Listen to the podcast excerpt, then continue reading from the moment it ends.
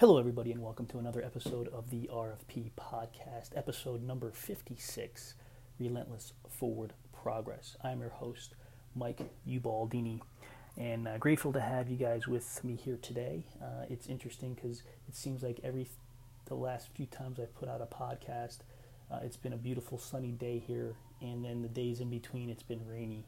So it's uh, maybe I should just throw out podcasts every day and it will be sunny and beautiful and 75 degrees. But in any event, uh, so glad you guys could uh, spend some time with me today. Uh, wanted to reflect on a few things from the last few days, uh, today including. Uh, but uh, it was kind of sparked last week. I was listening to Lewis Howes podcast with Jesse Itzler. Um, I think it was on Thursday or Friday, and talking about a couple things. Um, leading with be, uh, Jesse was talking about how he carves out, you know, three or so hours each day for, for his time, time for himself. Um, and uh, it had to do with, you know, running or reading or meditating or uh, whatever the case may be, but it was basically his time. Um, and I relate to that because usually my mornings start out with that type of routine where it's, it's, it's the first, you know, three hours or so of the day is me, me time. So I could read, I could pray. I could uh, get my run in uh, or my workout in. I could, uh, you know, write and meditate and do yoga and you know all the things that I believe help me be better each day and help me start off my day in a way that is going to you know catapult me or or or put me into a better frame of mind to start my day and go through my day.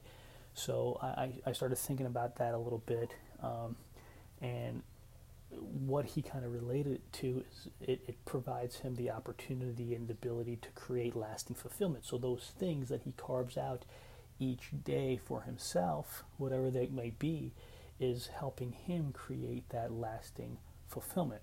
So for me, what provides me with the most joy and most fulfillment in my life is being able to share my gifts and my journey and my stories with my daughters, with my wife, with those that want to be helped. Uh, I just want to be able to get out, get those stories out there that, and the experiences that I've lived by, um, and share those because it's helped me uh, sharing.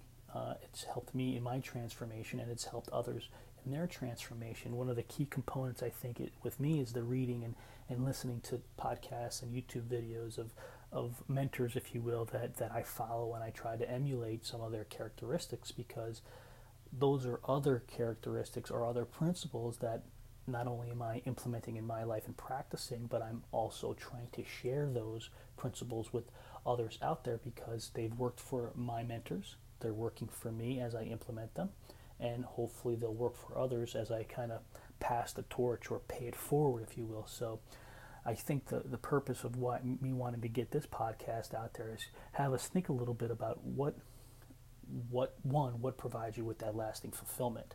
You know I, have talked about this before where we could go out and uh, you know eat a bowl of ice cream. You know that's going to make me pretty happy. I love ice cream right? Um, and i'm sure many many people can relate or, or whatever that that is you know? Um, but is it going to really provide you with that lasting fulfillment? Real deep down joy. Highly unlikely. I don't know. Maybe it will but for me, it doesn't.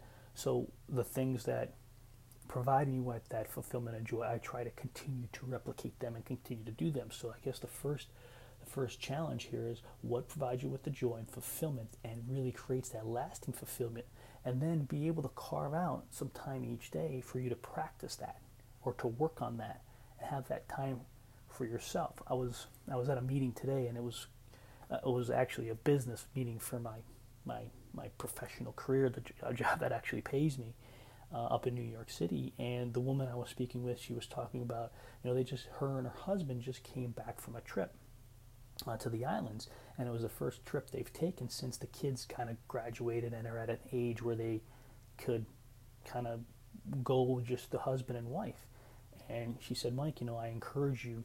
You know, one thing that we made sure that we did is to, you know, carve out time for each other. You know, because, and I've talked about this before, you know, you are a husband, you are a wife, you are a partner way before you are a father or a mother or a parent. So I understand kids are a big responsibility. I have two of them that have are grown up, or 14 and 12, but you know there's still some responsibility there. And we're going to get into another podcast later this week about that kind of stuff. But you know, there's time for the kids, there's time for yourself, and there's time for each other. And I think it's important to carve out time for all of that throughout a day, because for me, those are the components of my life that provide me that joy, provide me that fulfillment. And in many senses, they make me happy too. But it's really that lasting fulfillment that's going to catapult you and continue to carry you on. So to kind of wrap this up, I, I, really want to kind of challenge you about, you know, find what's going to provide you with that lasting fulfillment. Look deep down inside yourself and, and practice or try to practice each and every day, carving out some time for you to work on that. Your, your time, the me time for you to work on the things that provide you with that lasting fulfillment. I'll leave you with that today. Talk to you soon later this week. Love you guys. Have a great one.